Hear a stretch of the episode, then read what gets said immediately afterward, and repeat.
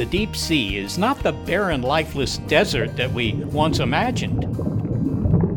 The variety of life that inhabits the abyss continues to surprise us. I mean, keep in mind that it's been only a few years ago that we discovered the Yeti crab, this crab that's covered in this sort of long hairs and just a fundamentally uniquely different type of crab. You know, that's a relatively recent worm. Osedax bonine worms were only discovered, you know, about a decade ago. But the diversity of the deep sea, which scientists say may be as rich as a rainforest, is threatened by companies who want to strip mine the ocean floor we may lose species and remarkable species, species that really challenge our concepts of what life can do on Earth. We may lose them before we have a chance to even discover them. Are we ready to eradicate an alien landscape that we haven't yet adequately explored? I'm Seth Shostak. I'm Molly Bentley. Welcome to Big Picture Science, produced at the SETI Institute. In this episode, it is a race to the bottom of the sea to catalog life's diversity, explore miles of unmapped caverns, and investigate potential new sources of antibiotics from bacteria, all before dredging vehicles start to scoop up the sea bottom. But the race also presents an opportunity we as humans have not done a great job of conserving the world around us. And the deep seas are sort of our last chance to get this right, just once. In this episode, we go into the deep.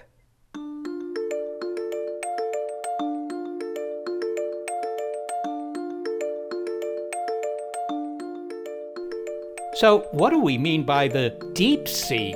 Well, even if you're a recreational diver, it's unlikely that you've plunged anywhere close to this scientific boundary of deep sea. Let's go there now. To reach the deepest waters of the ocean and the seabed underneath, you must descend thousands of meters.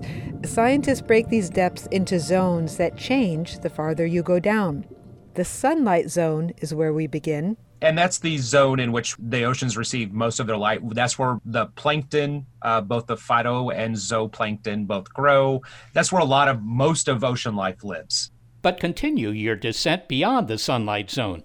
Oxygen in the water decreases, darkness and pressure increase as you pass into what scientists consider the deep sea at 200 meters. You are now entering the appropriately named twilight zone. I think the biggest key for scientists is where we think of where the deep sea begins is about 200 meters. And that's important for a couple of different reasons. One is 200 meters on average is where the last bits of light sort of drop off and you go to total darkness. And you start to see more what we think of as deep sea animals, greater occurrence of bioluminescence, a lot of the strange creatures that we think of, like anglerfish and things like that, is typically what we see in that zone. The other important thing is is that 200 meter depth line also corresponds where the continental shelf ends and the continental slope begins. So where there's this abrupt break in the seafloor. And then after that, it the seafloor drastically sort of begins to increase in depth. So there's this really like sharp drop off after that. The twilight zone extends down a thousand meters and then it gives way to the bathyal or midnight zone. Here, the average temperature is a chilly 39 degrees Fahrenheit, but that suits your fellow swimmers, anglerfish, snipe eels, and vampire squid just fine. Down, down you go, passing the 4,000 meter mark, two and a half miles.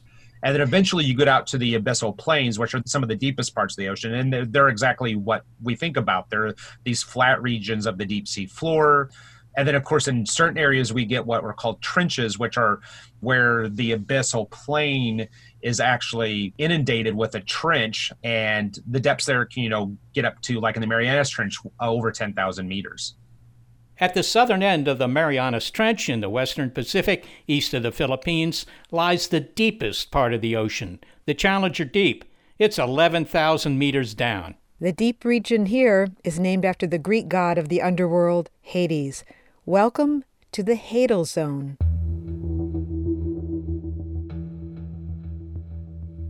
Okay, while it seems barely believable, there are creatures inhabiting these dark depths, thriving under pressures a thousand times that at sea level. My first thought, though, is food. Where can a deep sea creature get a decent meal? It's one of the big questions about the deep sea. I'm Dr. Craig McClain. I'm the executive director of the Louisiana Universities Marine Consortium, and I am a deep sea biologist as well as an evolutionary biologist and an ecologist the work that my research lab does is sort of twofold. One is we want to understand how the oceans and land are connected in the global carbon cycle. And one of the big questions we're tackling now is how carbon from land makes it into the deep ocean. We're also interested in once that carbon makes it into the deep ocean, how does that promote biodiversity in the deep ocean? And so we know that despite the lack of food in the deep sea, that is actually one of the richest, most biodiverse habitats on Earth. There are a few places like hydrothermal vents and methane seeps that have sort of the primary production of food and carbon, but by and large, most of the deep sea is relying upon food that is produced in the waters overhead or that comes in from land. Living things get their energy by either making carbon based molecules or taking them apart. Carbon molecules are the essence of most food. So, to understand how carbon cycles through the oceans, Dr. McClain ran an unusual experiment. He deposited a big supply of it a little above the abyssal plain in the form of three reptiles whose bodies were donated to science. So they are three alligators that we deployed two kilometers in depth in the deep Gulf of Mexico. Their names evoke another underworld Stumpy, Frankie Three Toes, and Lucky. Stumpy was missing a whole claw, one of his right side claw. Frankie Three Toes had three toes as opposed to four on one of his legs, and uh, Lucky was the one that didn't seem to have any abnormalities, and so was named Lucky. And so uh, those are the how we sort of begin to distinguish between them and the three different fates that befell them. And fell is the operating word. In the deep ocean, a large food fall is a big source of carbon based nutrition. It might be dead whales, in which case it's a whale fall or large pieces of algae in an algae fall. I mean, you get the idea. Dr. McClain's team wanted to know who would show up for an alligator fall in three spots in the Gulf of Mexico, 2,000 meters down.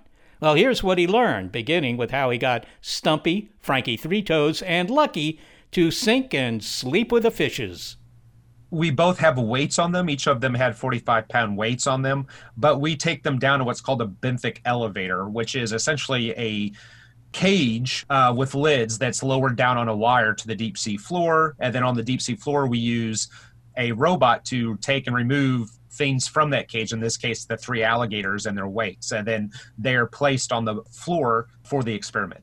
I think the important thing is that, that it's obviously very cold at those depths. So we're nearing, you know, we're just above freezing at this time, um, complete lack of light, and little to no actual food at this depth, right? So the lack of light prevents photosynthesis and the sort of primary production of carbon through plants and algae and phytoplankton. And so the deep sea is essentially relying upon food that's produced elsewhere and sinks into the deep ocean. So could we say that the, the real question you had by dropping these alligators to the to the seafloor was you wanted to see what would happen next. You wanted to see who would show up to eat them? Absolutely. It's a question of once an alligator carcass makes it to the deep sea floor naturally, what are the animals that utilize that alligator for food? How quickly does it make it into the deep sea food web? And then where does that carbon go afterwards? And so it's essentially a, a game of deep sea mystery. but but you study the deep sea. Um, you couldn't have been too surprised what would show up. Didn't you know what creatures were down there that would want to feast on an alligator? In other words, what did you think would happen, or did you pretty much know what would happen? My research group believed that it would take longer for the alligator's internal flesh, so to speak, to be consumed. Um, you know, the alligator hide is quite thick, it's a formidable barrier, and we're actually quite surprised by how quickly the deep sea animals were actually able to sort of tear into the hide, so to speak. Okay, well, that gets us to a hint as to what happened. Well, Craig, what happened to the alligators when you went to check on them? Because they each met a different fate, didn't they? They did. And so, in the first case, just after less than 24 hours, um, we were able to witness these sort of giant isopods, which are sort of two foot long roly polies that occur in the deep sea, dozens of them sort of ripping into this alligator carcass. Um, and at one point, they'd actually created a hole into the carcass and were eating the alligator from inside out. And so we were quite startled by how quickly they responded, how many of them there were. The second one, uh, we visited several weeks afterwards, and what we found was that all that was left of the alligator was the bones. Bones that were covered in this bone eating worm called Osedax. Um, they sort of drill into the bones to extract the lipids. They're red in color, and they actually, when you see them, they look like a bit of red shag carpeting that's covering all of these alligator bones. I think they're called zombie worms. They are called zombie worms. Yeah, very much so. Um, I'm not sure why, to be honest with you, since zombie worms are known for eating brains, um, and these are clearly bone eating worms. But um, yeah.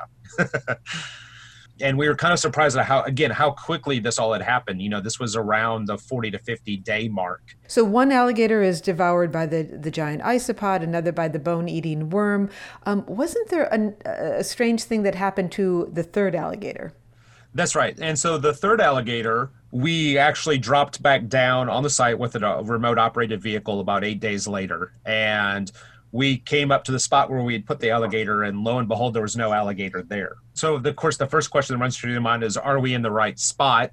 But we had left a marker, an underwater marker out there where we had deployed the alligator, and the marker was still there. So we knew we were in the right spot. And of course, upon closer inspection, we could even see the divot in the mud where we had left the alligator. And about 21 feet away, we saw the 45 pound weight that the alligator was attached to um, and nothing else outside of a piece of plastic rope that we'd used to secure the alligator to that weight.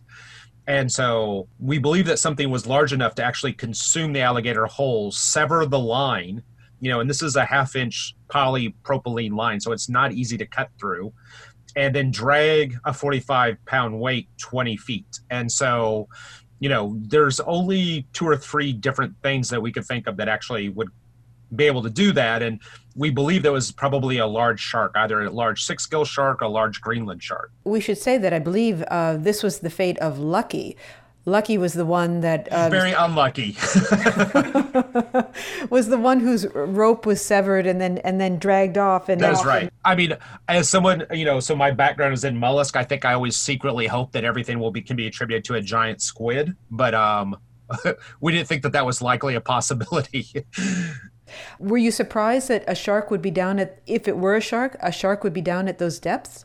Well, we do know that sharks get to that depth in the Gulf of Mexico, but they're not frequent. And so we were kind of surprised to see that one, there was a shark in the vicinity that detected the alligator, but one that would just take the whole thing whole and leave no trace of it behind whatsoever. I think we were sort of found it interesting that each of these sort of alligators met three different fates. So there's a diversity of ways in which the food, this carbon from the alligator, can enter into the deep sea food chain, you know, through much different pathways and just how quickly deep sea animals can respond to that. We think of the deep sea oceans because the temperature slows down biological processes as essentially being a slow environment. But in actuality, you know, this quick response of the deep sea biological community to this input of carbon sort of suggests that that's not really the case. Well, well, finally, Craig, is this is such an unusual experiment and what's the big picture takeaway of what it revealed to you about what we don't know about the deep ocean and what questions remain for you? So, one is, you know, it's easy to think of the deep sea as something very remote and not connected to us personally in our actions um, as humans or connected to what goes on on land. And I think as we continue to explore these relationships, what we find is a very tight coupling of the deep sea to what occurs on land, whether it be, you know, storm events that push wood out to sea or the conservation of alligators in this case. And of course, the questions remain is how deep do those connections go? How much connection is there, and how tightly coupled is the sort of global carbon cycle and the roles that the oceans and land play together? Craig McClain, thank you so much for joining us. Thank you so much. I appreciate it. Craig McClain describing the results of his alligator fall experiment. Dr. McClain is a deep sea and evolutionary biologist and an ecologist and executive director of the Louisiana Universities Marine Consortium.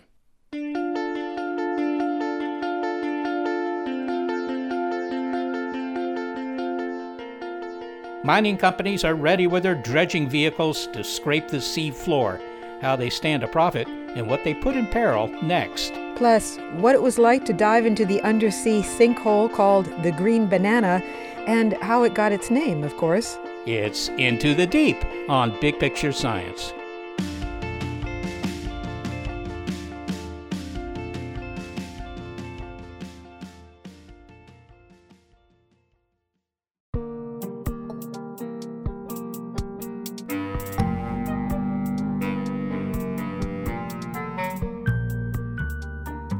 Most of the planet is deep ocean, yet we don't know much about it. We've only begun to discover the treasures of the deep sea, as we heard. But the definition of treasure depends on whom you talk to. For some fossil fuel companies, it is the oil and gas extracted from ever deeper waters. For some mining companies, the treasure includes manganese, nickel, copper, silver, and even gold, all present in deep sea rocks called polymetallic nodules. While underwater mining regulations have not been firmly established, these companies have their dredging vehicles ready, waiting for an okay to start scraping up the nodules.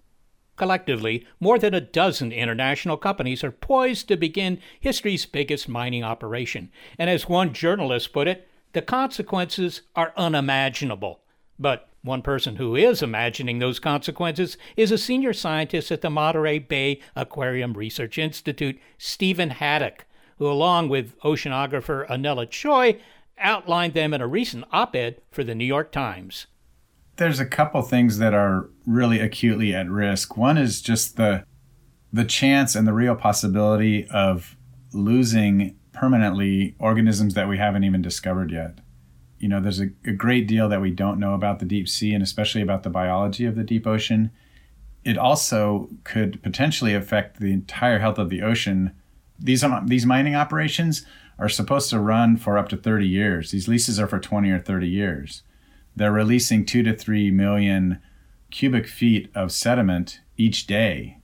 So if you imagine, you know, multiply that each day by 30 years and you've just been pumping this um, silt into the water column permanently, and it's not going to be constrained to that little box. It's going to reach, it's going to circulate all the way around the oceans. So, why are these mining machines so destructive? What is it that they do? I mean, physically, what are they doing? I would encourage people to look up some pictures of some of these mining machines that have, have been built. They look like a rototiller strapped to the front of a bulldozer, but imagine that this this spinning wheel, like almost like a threshing machine, is essentially twice as tall as a person. So when people stand next to them, they they just look like miniature models. And so these can go along the seafloor and just scrape this swath of the surface sediments into their hoppers and then pump that material up to the surface. They run it through like a blender on the ship, the processing ship. So it turns into not even a puree. I mean, it's finer than a puree. And so that releases all the toxic chemicals that are potentially in there and turns what would be a mud clod into silty, muddy water. Did the effluent doesn't just you know settle back down onto the seafloor? It doesn't actually sink. It's it's advected rapidly, and it's essentially neutrally buoyant in the water column at whatever depth it's released. Tell me, what's the effect on the wildlife? I mean, obviously on the seafloor, but also in the water above it, because you know, okay, so this machine takes away the nodules, and you know, I'm some sort of weird fish because all the life down there looks alien to me. I have to say. Uh, but you know, I just go away for a while and I come back, uh, you know, a day later, and uh, the machine is gone, and I'm still uh, happy, right? or am I not happy? well, probably not too happy. the The boundaries in a lot of ecosystem, the boundaries are really important areas where a lot of things happen, and on the seafloor, it's the same way. That zone just above the seafloor and into the top um, bit of that sediment is where so many of the interactions happen. That's where if something falls to the seafloor, everything comes to scavenge it. A lot of things are also burrowed into the sediment and relying on these things falling down from the bottom. So that whole ecosystem is non-existent after it. It's not like it's has a chance to recover. There's just nothing there to recover. So, Steve, uh, what happens to the filter feeders down there that are making a living by just swimming through the water and in, ingesting what comes their way? A lot of the discussion of the impacts of mining have been framed around how it's going to affect that the seafloor itself. And what was the real eye opener for me was starting to think about how it's going to affect the water column. So one one common strategy in the deep sea is to deploy a mucus net. And if you look at electron micrographs of these things, they're amazing. Like they look like gauze, but on a microscopic scale. And those are filtering particles out of the water column. And there there's a bunch of organisms that do this. There's there's polychaete worms, which are more or less relatives of earthworms on land. There's a whole bunch of organisms called uh, larvaceans, they look like little tadpoles and they inflate a mucus house around them and then pump water through that.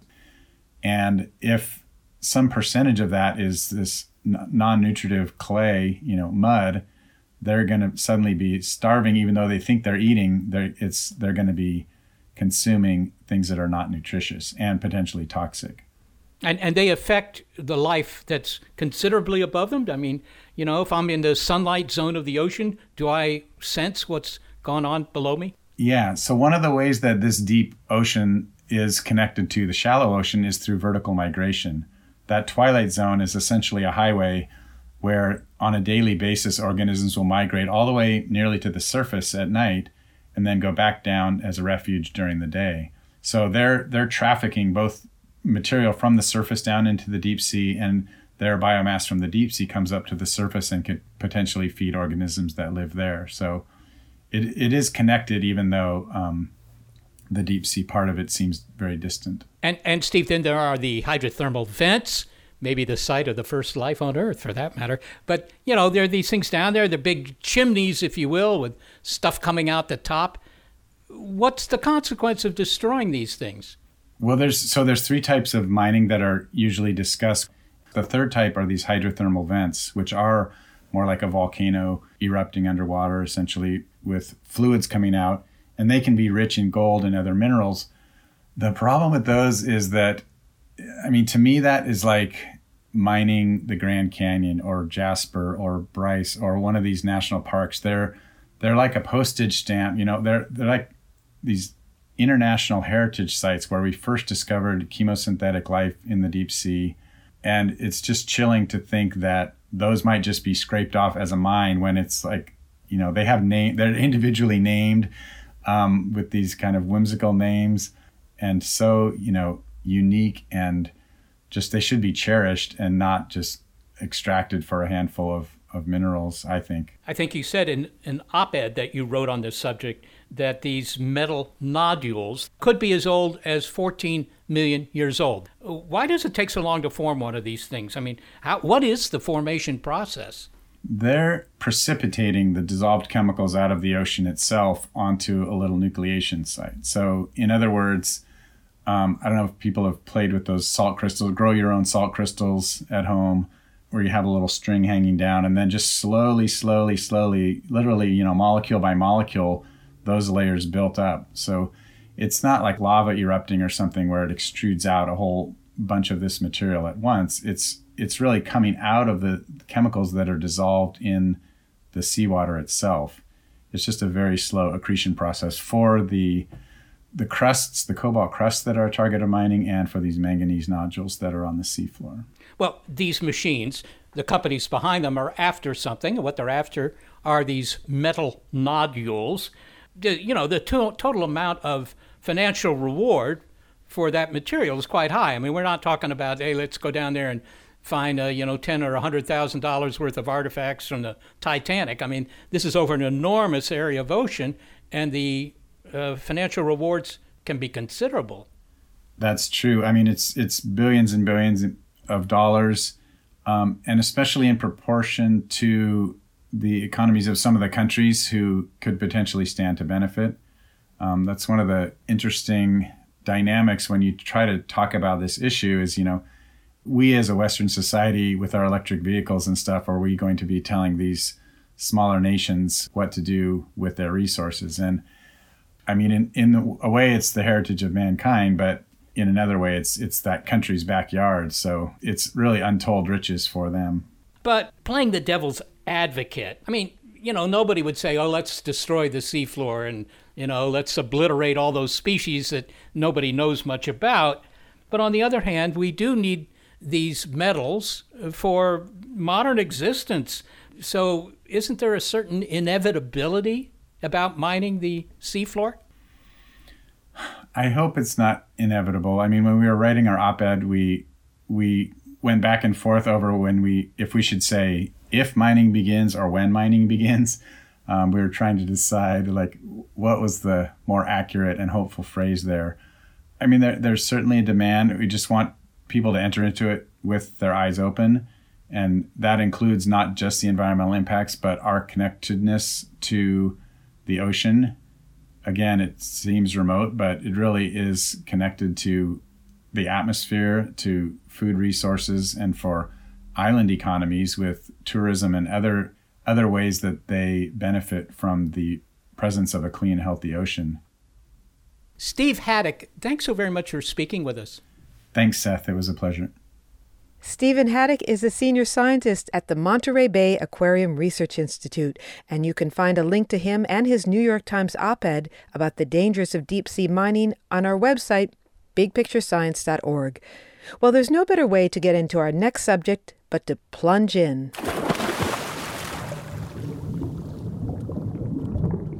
When marine chemist Emily Hall dove into a blue sinkhole in the Gulf of Mexico this summer, she likened it to going into space. Kind of shaped like an hourglass, this sinkhole off the west coast of Florida, home to the Mote Marine Laboratory where Dr. Hall works, is one of dozens of marine caverns that scientists estimate formed about 10,000 years ago. But this one had never been explored for science. Okay, my claustrophobia is setting in because even though the sinkhole begins at 45 meters and it continues down to 129 meters, putting it just above the demarcation of the deep sea, some of these sinkholes have narrow, as in squeeze your body and your equipment in narrow openings and are, well, caverns. Yeah, well, that that gives me claustrophobia too, Molly. I've been in caverns like that, and I didn't think I'd ever get out. But the lure here is big because this isn't just any blue sinkhole. This one is called the Green Banana. Dr. Hall is the principal investigator of the Green Banana Expedition, an exploration of one of the deepest sinkholes in the world. So, Emily, let's begin with how this sinkhole got its name, Green Banana.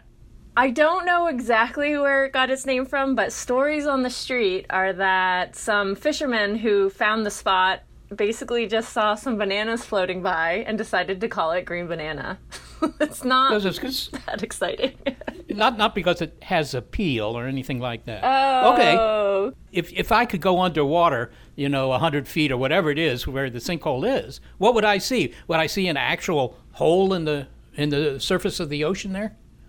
You really would. If you were diving off your boat into the water, you just kind of have to know where it is um, or have lines there already. And you start swimming down and you don't see anything, you don't see anything. And then all of a sudden, this dark hole starts to appear, this dark circle. And you're just like, what is that? Until you get down to it. And Green Banana is doesn't open up till about 150 feet. So think about diving down 150 feet until you can actually reach this hole. Well, order of magnitude, how deep is it below the uh, the ocean bottom there? I believe the deepest that any of our divers got on this dive was about 420 feet deep below the surface of the water. So, so from the top of the ocean to the bottom of this uh, green banana is about I don't know that's about the height of the Washington Monument. I mean that's a long way. It's a very long way.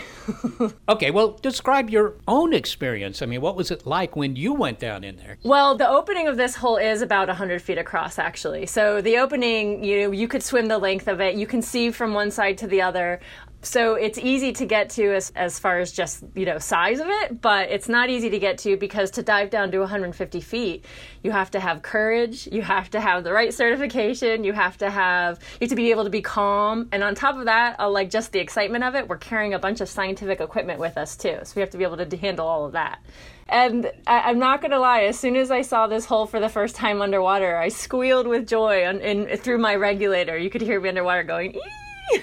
because it was so cool. But you definitely have to have nerve. I'm told that the people that do dive all the way down are very specialized, not only in terms of training, but also in the kind of equipment they carry. I take it that's all because of the threat they'll get the bends. The bends is one concern. There, there's uh, running out of air is another concern, um, and then the different types of air that you breathe. We we change our mixes as the deeper you go, and so they also have to carry a lot of different extra bottles with them. Um, most of our guys that went down to the bottom were on rebreathers, which actually recirculates the air that you're breathing. Really high tech, awesome, very expensive gear to dive on, but you do have to be you have to go through a lot of training to be able to get to that level Think of like an astronaut in space and the equipment that they wear. It's very similar well, to that. Well, well, you've you've likened this to going into space. I mean, yes, in terms of the equipment, I can imagine that. But is there any other resemblance, if you will? Oh, absolutely. I think I mean I'm not an astronaut and I haven't done any kind of space training, so I don't I don't know for sure, but I envision that when you go we're we're floaty just like you are in space, you kind of bounce around. Uh, you don't the because of our equipment, we're able to create neutral buoyancy underwater, so you can just kind of bounce or just kind of float through the water also what you're hearing is just the sounds of what's going on underwater. You're no longer hearing what we hear on on land or you know on, on the surface of the boat or anything. So it's just a whole different world a whole different environment under there. What causes these sinkholes? I mean why is it that you get this giant abscess in the ocean bottom there yeah, that's a great question. And we believe that these holes that we've been studying were probably formed about 8,000, anywhere from 8,000 to 10,000 years ago, back when Florida was much wider, sea levels were lower, so the Florida shelf was out of the water. And so, just like we have sinkholes and springs on land in Florida because of our limestone geology, our karst topography, they formed back then and, and they just managed to not fill up and stay underwater as, as a sinkhole or a spring. So, this is a sinkhole like you might find in, I don't know, your backyard, although most people don't, but you know, it could be. And then it got flooded with water, so it becomes an ocean sinkhole. So, what prompted you to do the dive other than the excitement of it all? And it does sound pretty exciting. What were the scientific questions you were trying to answer? So we have quite a large team working on this, asking a lot of different questions. The ones that I was most interested in is include what's the chemistry profile going on in these holes. One of the things that I do a lot of work, a lot of research on is climate change and ocean acidification. And we know that in these holes, they're very unique environments, both with nutrients and pH and temperature and light and anything, any type of water quality parameter you can think of. And so we know they're different from the above above it in the rest of the Gulf of Mexico. And so I, I'm I really want to understand why it's different and why it's maintaining such a diverse ecosystem right on these holes. Yeah, well, that seems like an obvious question. I mean, I, I don't understand. I'm obviously not a marine biologist or chemist or anything like that. But why should the water in this hole in the bottom be any different than the water above it? Right. That's a big question for us. And there are so many holes out there. There's more than 20 that we've actually verified, and we've gotten reports of so many more.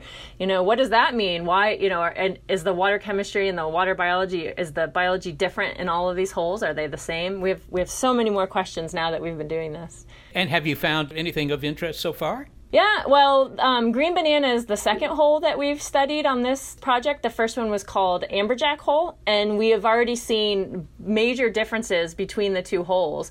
We think one was an old sinkhole and one was an old spring. They're shaped differently. They're one's deeper than the other. The chemistry is different in both of them, and so we're still working out the data, trying to understand what it all means. But um, Biologically, they're different too. We f- we found different things at both of the holes, some similar things, but we're still still investigating that. Do you also sample the bacteria there? Yes, we do. One of um, our colleagues from the Georgia Institute of Technology are specifically looking at the microbial community, um, and so they've already found some really cool things. In fact, they are they've submitted a paper, hopefully the, uh, a scientific journal article already. Like they are definitely finding some really cool things. So you say that there have been some studies of the microbial life in this hole.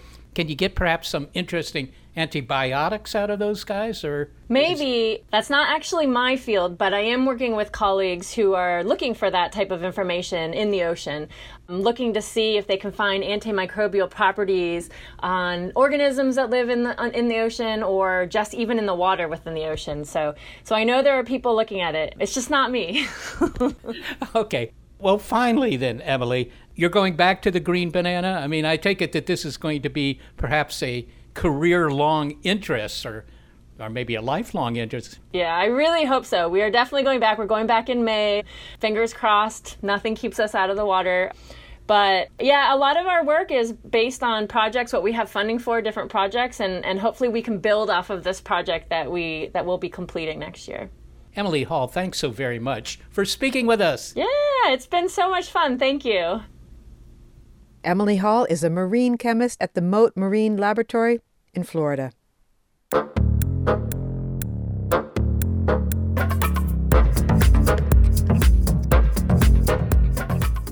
Could eavesdropping on deep sea creature conversations help guide efforts for conservation? The mining noises are expected to be louder than even a rock concert. So, what we expect is if that kind of thing happens, then our recordings will be dominated actually by anthropogenic sounds and not the natural sound itself. It's Into the Deep on Big Picture Science.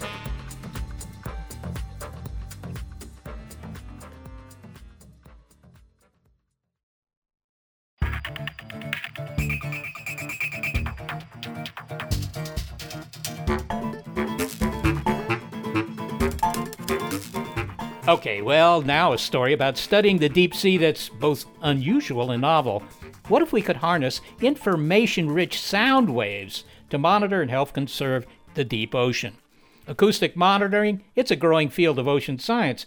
In fact, you may recall we did a report about scientists who played audio underwater of healthy populated coral reefs to lure fish back to reefs that were dying. Scientists have long listened to the sounds of the sea, whether it's the haunting call of whales or the engines of cargo ships. But only recently have deep sea biologists such as Chong Chen of the Japan Agency for Marine Earth Science and Technology, or JAMSTEC, tuned into the deepest parts of it. By establishing baseline soundscapes of healthy habitats, he thinks scientists can monitor how habitats change. So Dr. Chen lowers hydrophones into the deep ocean to eavesdrop, although we begin with his description of an animal in shallower waters whose vocalizations surprised him. So we don't think of soft body animals like worms to make significant sounds. But recently, it was discovered by research group in Japan that actually uh, soft-bodied polychaete worms make click noises, um, very loud click noises that resemble sort of click noise you would expect from dolphins or other larger mammals. And those sounds are loud and you can hear them from quite far away. And that is the sort of sound they make during what is known as mouth fighting when they confront each other. Mouth fighting? Mouth? Yeah. Yeah. and these, just to be clear, these are worms that are on the bottom of the sea? Yes, they live in, in relatively shallow water, about 100 meters deep. And nobody knew they made any sound before this discovery. Okay, so the sound is coming from their mouth. Yes. Okay. But I would assume that the animals down at the bottom of the sea make all kinds of sounds in all different kinds of ways. What other sounds do animals make and how do they make them? So, with whales, for example, and dolphins, they have uh, special organs behind what you call the melon of their head, and they have this organ that use pressurized air and they make click noises and whistles that are unique to each species and uh, individuals.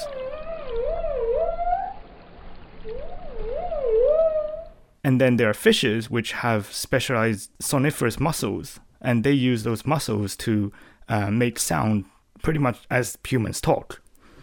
And then there are other animals who um, we don't expect to make noises, like the worms, who make sounds using variety of ways. And just so we have a visual image of this, how big are these worms? Are we talking about earthworms? Or are we talking about gigantic tube worms? what kind of worms are they? Uh, so these are not very large worms. These are worms about three centimeters long, maximum, that live in sponges that are on the bottom of the sea. Oh, goodness. So they're little. Okay, so the sounds of worms and fish and the other sounds that you've collected, you've done so using a hydrophone, I believe. Can you explain to us how a hydrophone works? So, hydrophone is basically just like a microphone, but it's made watertight and made sure it works underwater and it lets sound. Now, do you have to adjust the frequency so that we can hear the sounds of the deep sea, or are you collecting the sounds as they're being created? So we are collecting the sounds as they're created. And and how deep are you taking your hydrophone? I mean, if if you're really going to the bottom of the sea, you might be going as many as 11,000 meters. So our hydrophone is currently um, pressure tight up to 6,000 meters. So the deepest we've taken it is 5,500 meters. Okay, so that's still that's still very far down there. What is your interest in collecting a soundscape of the deep sea and and how could these audio files be used in conservation? My primary interest in collecting these sounds is to understand what a natural, healthy habitat for these animals at the deep sea sounds like. And recently, it has become quite clear through studies in shallow water coral reefs, for example, that animals often rely on soundscapes. But in the deep sea, we know very little about what these environments sound like. So we have no baseline for understanding uh, what impacts deep sea mining might impact these soundscapes. And of course, sound travels so well in water. Yes, exactly. So this is one reason why sound might be very important is that it's one of the cues that could travel very far, whereas other cues could be diluted in seawater, for example, chemical cues, because seawater around the hydrothermal vent, for example, is so vast. Well, we have an example of uh, the sound of a hydrothermal vent. Uh, this is from the JAMSTEC collection there in Japan.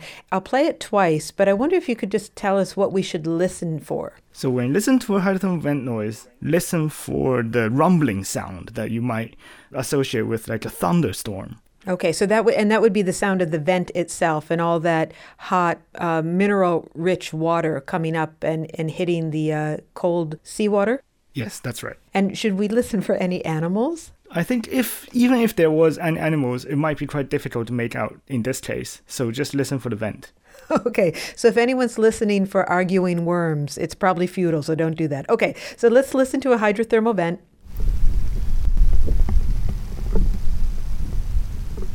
So listening to that, I didn't hear deep rumbling, sort of more like the sound of a waterfall. It seemed quite gentle. Mm-hmm. So waterfalls actually make more high pitched sound, but this is much more low pitched and sort of a quiet rumble, if you like.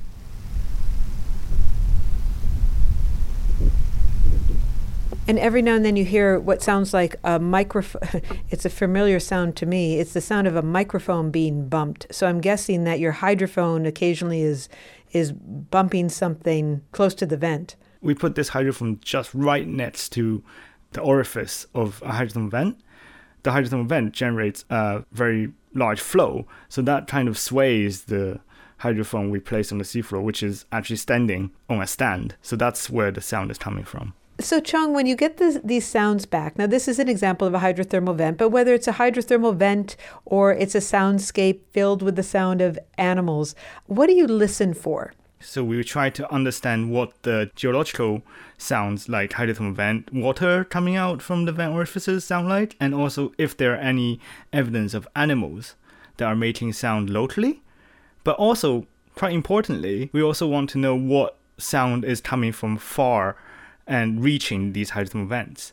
For example, we are always lis- interested in listening to what noise that the ship on the surface generates and whether it reaches the deep sea that we can hear. And so that's shipping noises and other noises such as maybe those made by whales and dolphins that are far away. And we may sometimes also pick those up.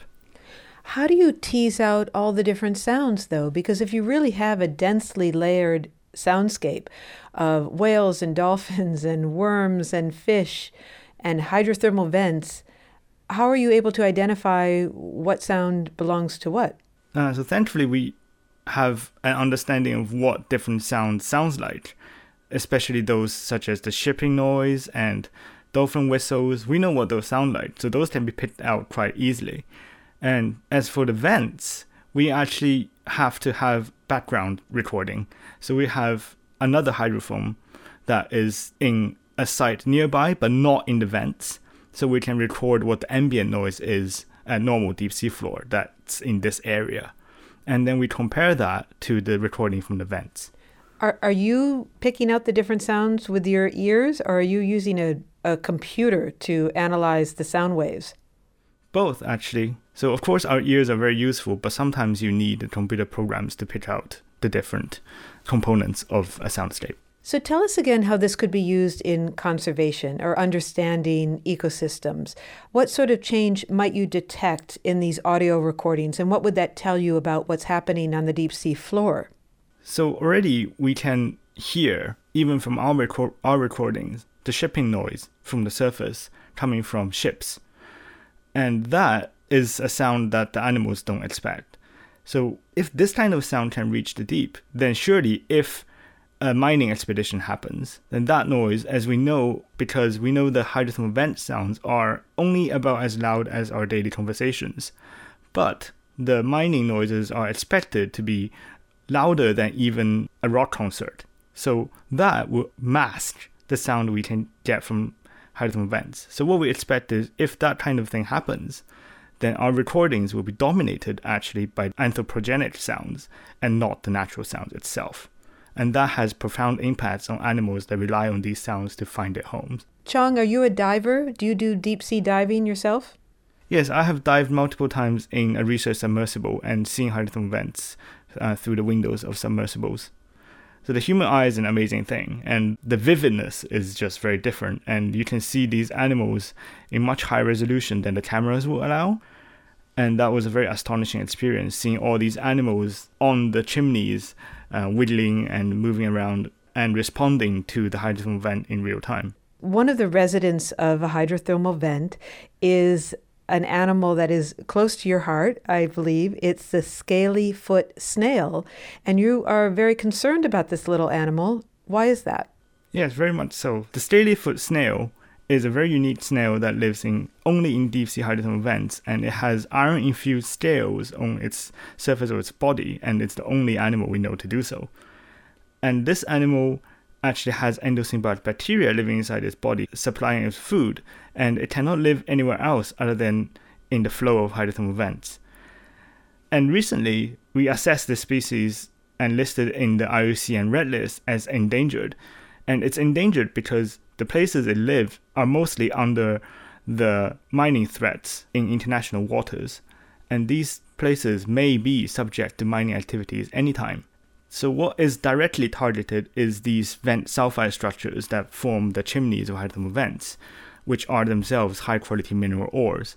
So, the scalyfoot snail, for example, lives on these chimneys. So, if mining activity happens and these chimneys are taken, then they have nowhere to live. And now we actually have about 30 species assessed for the IUCN Red List. And of those species, other than the ones that are in marine protected areas, they're all threatened. So the IUCN Red List is the International Union for Conservation of Nature Red List. That's a list of endangered species. Um, Chong, tell us what we lose if we lose a creature like the scalyfoot snail. It's one creature, it's a small one. Um, it seems to have a very small habitat, confined habitat. What do we lose if a creature like this goes extinct? So the problem is not just with the scalyfoot snail. With hydrothermal vents that was only discovered in 1970s, we still have very little idea about what is the true biodiversity there. And these animals have some of the most amazing adaptations we know from the natural world. So what we lose here, we don't even know and we should be well informed before we make such decisions to mine the area. Maybe we don't even appreciate that these are entire worlds that have complexity and interdependence the way that our own worlds do. But because they're out of sight, they're at the bottom of the ocean. You know, we don't we don't think about them in the same way as we do life that's on the surface. Yes, exactly. That's right. So one of the major problems with these deep sea habitat is they're out of sight and sort of out of mind as well from the general public. But since the deep sea of international waters is actually a heritage of mankind overall, we are all stakeholders in this. And it is important that we are aware that these animals and environments exist. Chong Chen, thank you so much for speaking with us, and good luck with your work. Thank you very much. Chong Chen is a deep sea biologist with the Japan Agency for Marine Earth Science and Technology.